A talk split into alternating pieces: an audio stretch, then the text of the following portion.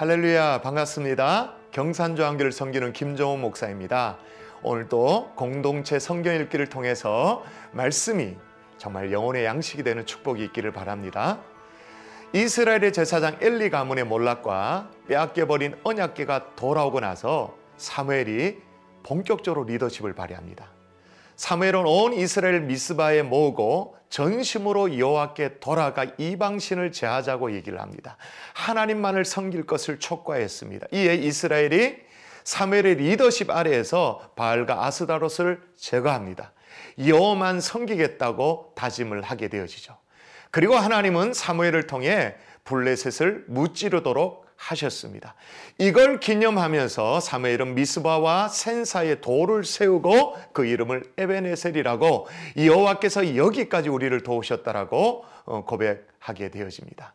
그러므로 우리를 도우시는 하나님, 에베네셀의 하나님을 누가 경험할 수 있을까요? 하나님께 전심으로 돌아오는 자, 자신에게 있는 바알과 아스라롯을 비롯한 그런 우상들을 버리고 오직 여호만 섬기는 자가 경험할 수 있는 축복이라고 생각되어집니다. 또한 세월이 흘러서 8장부터는 사무엘도 나이가 많아 그의 아들들 요엘과 아비아를 사사로 세웠습니다. 사사기에 기록된 마지막 사사는 삼손입니다만은 사사기에 기록되어 있지 않는 사사들이 있어요. 첫 번째는 엘리입니다. 3일상 4장 18절에 보면 엘리 제사장이 죽는 장면이 나오는데 하나님의 괴를 말할 때 엘리가 자기의 의자에서 뒤로 넘어져 문 곁에서 목이 부러져 죽었으니 그가 이스라엘의 사사가 된 지 40년이었더라라고 기록되어 있습니다. 제사장이면서 사사의 기능을 했던 제사장입니다. 하나님을 대리하는 이스라엘의 지도자였죠. 엘리 다음에는 사무엘이 사사의 기능을 했습니다. 그리고 오늘 본문에 진짜 마지막 사사 등장인데 8장 1절 2절에 보면 사무엘이 늙음에 그의 아들들을 이스라엘의 사사로 삼으니 장자의 이름은 요엘이요 차자의 이름은 아비아라 그들이 부엘세바에서 사사가 되니라라고 그렇게 되어 있습니다. 그러나 이 아버지 사무엘과는 달리 아버지의 행위를 따르지 않고 그 아들들이 이익을 따라 뇌물을 받고 판결을 굳게 하는 어처구니 없는 일들을 하게 되어지죠. 이에 이스라엘 백성들이 왕을 세울 것을 요청합니다. 왕을 세워줄 것을 요청하는 것에 대해서 하나님은 이스라엘 향해 섭섭한 마음을 드러내십니다. 나를 버려 자기들의 왕이 되지 못하게 함이니라 라고 하셨습니다. 또한 하나님은 사무엘을 통해서 이스라엘이 요구하는 왕의 제도가 어떤 것인지 어떤 폐해가 있는지 여러 각도로 설명을 해줍니다.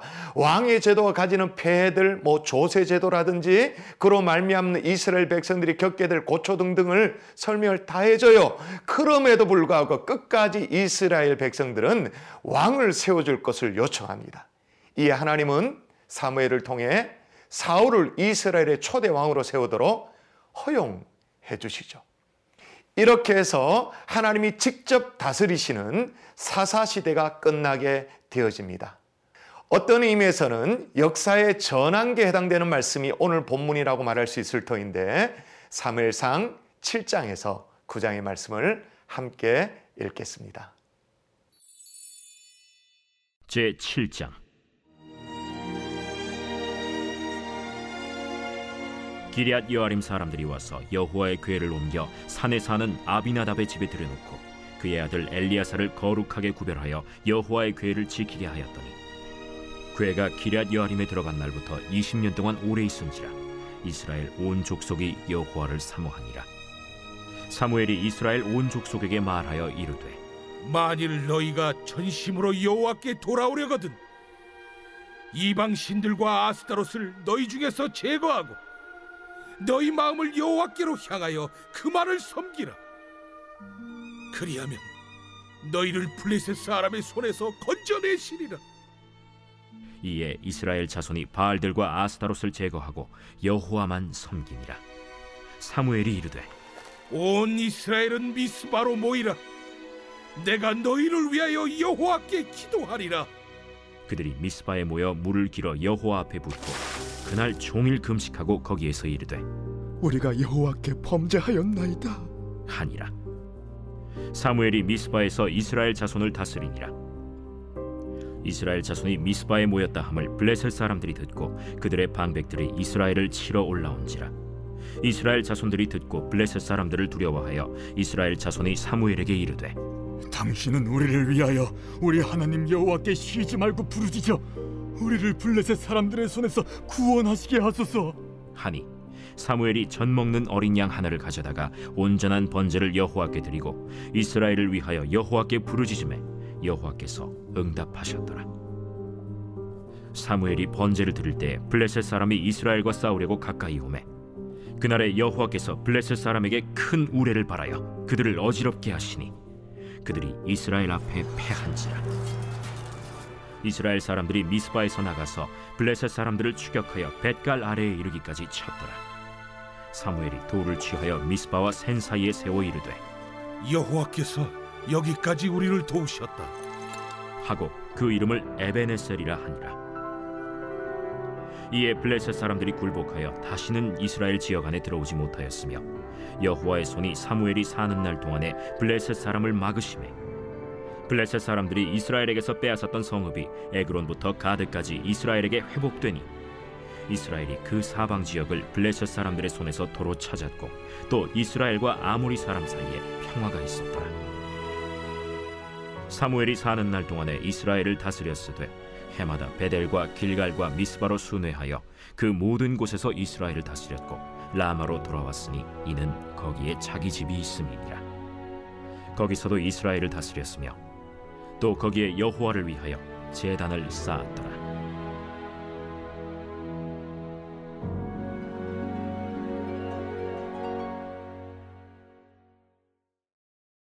제 8장. 사무엘이 늙음에 그의 아들들을 이스라엘 사사로 삼으니 장자의 이름은 요엘이요 차자의 이름은 아비야라. 그들이 브엘세바에서 사사가 되니라 그의 아들들이 자기 아버지의 행위를 따르지 아니하고 이익을 따라 뇌물을 받고 판결을 굽게 하니라 이스라엘 모든 장로가 모여 라마에 있는 사무엘에게 나아가서 그에게 이르되 보소서, 당신은 늙고 당신의 아들들은 당신의 행위를 따르지 아니하니 모든 나라와 같이 우리에게 왕을 세워 우리를 다스리게 하소서. 우리에게 왕을 주어 우리를 다스리게 하라 했을 때 사무엘이 그것을 기뻐하지 아니하여 여호와께 기도하매 여호와께서 사무엘에게 이르시되 백성이 내게 한 말을 다 들으라. 이는 그들이 너를 버림이 아니요 나를 버려 자기들의 왕이 되지 못하게 함이니라. 내가 그들을 애굽에서 인도하여 낸 날부터 오늘까지 그들이 모든 행사로 나를 버리고 다른 신들을 섬김같이 내게도 그리하는도다. 그러므로 그들의 말을 듣되 너는 그들에게 엄히 경고하고 그들을 다스릴 왕의 제도를 가르치라.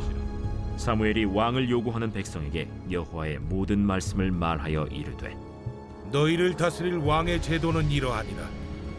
그가 너희 아들들을 데려다가 그의 병거와 말을 어거하게 하리니 그들이 그 병거 앞에서 달릴 것이며 그가 또 너희 아들들을 천부장과 오십부장을 삼을 것이며 자기 밭을 갈게 하고 자기 추수를 하게 할 것이며 자기 모기와 병거의 장비도 만들게 할 것이며 그가 또 너희의 딸들을 데려다가 향료 만드는 자와 요리하는 자와 떡 굽는 자로 삼을 것이며 그가 또 너희의 밭과 포도원과 감남원에서 제일 좋은 것을 가져다가 자기 신하들에게 줄 것이며 그가 또 너희의 곡식과 포도원 소산의 11조를 거두어 자기의 관리와 신하에게 줄 것이며 그가 또 너희의 노비와 가장 아름다운 소년과 나귀들을 끌어다가 자기 일을 시킬 것이며 너희의 양떼 10분의 1을 거두어 가리니 너희가 그의 종이 될 것이라 그날에 너희는 너희가 택한 왕으로 말미암아 부르짖되 그날에 여호와께서 너희에게 응답하지 아니하시리라 백성이 사무엘의 말 듣기를 거절하여 이르되 아니로소이다. 우리도 우리 왕이 있어야 하리니 우리도 다른 나라들 같이 되어 우리의 왕이 우리를 다스리며 우리 앞에 나가서 우리의 싸움을 싸워야 할 것이니이다. 사무엘이 백성의 말을 다 듣고 여호와께 아뢰매 여호와께서 사무엘에게 이르시되 그들의 말을 들어 왕을 세우라. 사무엘이 이스라엘 사람들에게 이르되 너희는 각기 성읍으로 돌아가라 하니라 제 9장 베냐민 지파에 기스라 이름하는 유력한 사람이 있으니 그는 아비엘의 아들이요 스롤의 손자요 베고라의 증손이요 아비아의 현손이며 베냐민 사람이더라. 기스에게 아들이 있으니 그의 이름은 사울이요. 준수한 소년이라. 이스라엘 자손 중에 그보다 더 준수한 자가 없고 키는 모든 백성보다 어깨 위만큼 더 컸더라. 사울의 아버지 기스가 암나기들을 잃고 그의 아들 사울에게 이르되 너는 일어나 한 사활을 데리고 가서 암나귀들을 찾으라. 그가 에브라임 산지와 살리사 땅으로 두루 다녀보았으나 찾지 못하고 사알림 땅으로 두루 다녀보았으나 그곳에는 없었고 베냐민 사람의 땅으로 두루 다녀보았으나 찾지 못하니라 그들이 숲 땅에 이른데 사울이 함께 가던 사환에게 이르되 돌아가자. 내 아버지께서 암나귀 생각은 고사하고 우리를 위하여 걱정하실까 두려워하노라. 보소서 이 성읍에 하나님의 사람이 있는데 존경을 받는 사람이라 그가 말한 것은 반드시 다 응하나니 그리로 가사이다 그가 혹 우리가 갈 길을 가르쳐 줄까 하나이다 하는지라 사울이 그의 사환에게 이르되 우리가 가면 그 사람에게 무엇을 드리겠느냐? 우리 주머니에 먹을 것이다 하였으니 하나님의 사람에게 드릴 예물이 없도다. 무엇이 있느냐? 보소서 내 손에 은 한 세겔의 4분의 1이 있으니 하나님의 사람에게 드려 우리 길을 가르쳐 달라 하겠나이다 옛적 이스라엘의 사람이 하나님께 가서 물으려 하면 말하기를 선견자에게로 가자 하였으니 지금 선지자라 하는 자를 옛적에는 선견자라 일컬었더라 사울이 그의 사환에게 이르되 내 말이 옳다. 가자.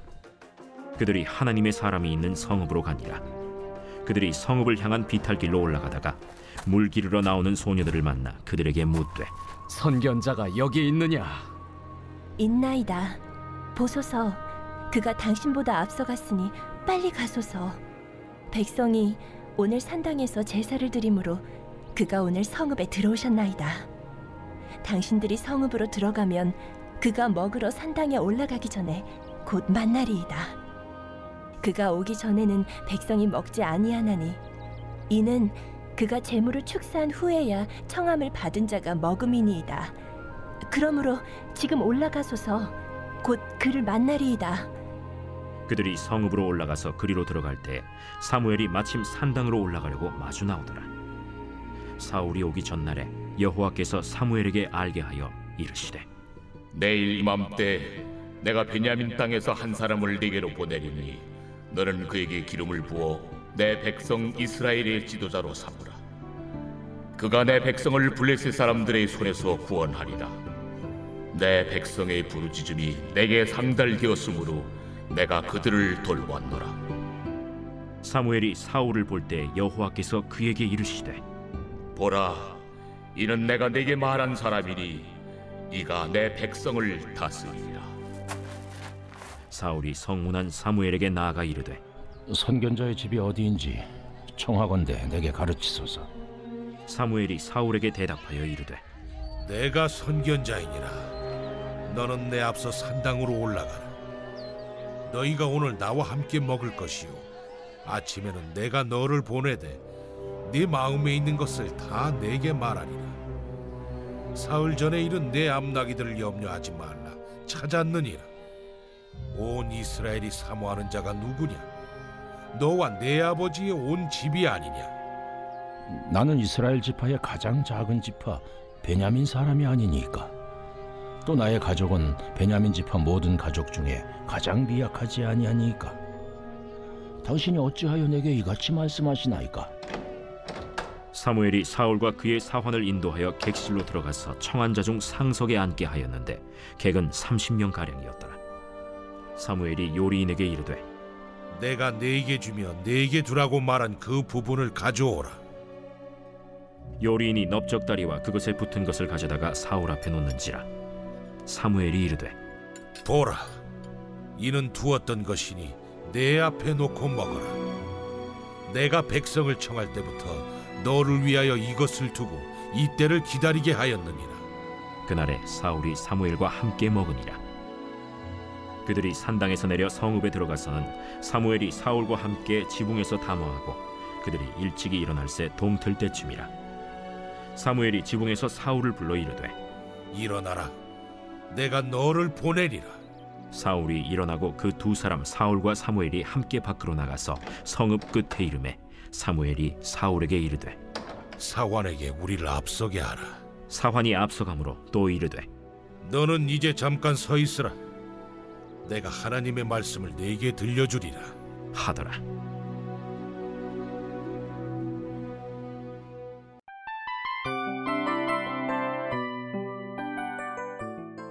이 프로그램은 청취자 여러분의 소중한 후원으로 제작됩니다.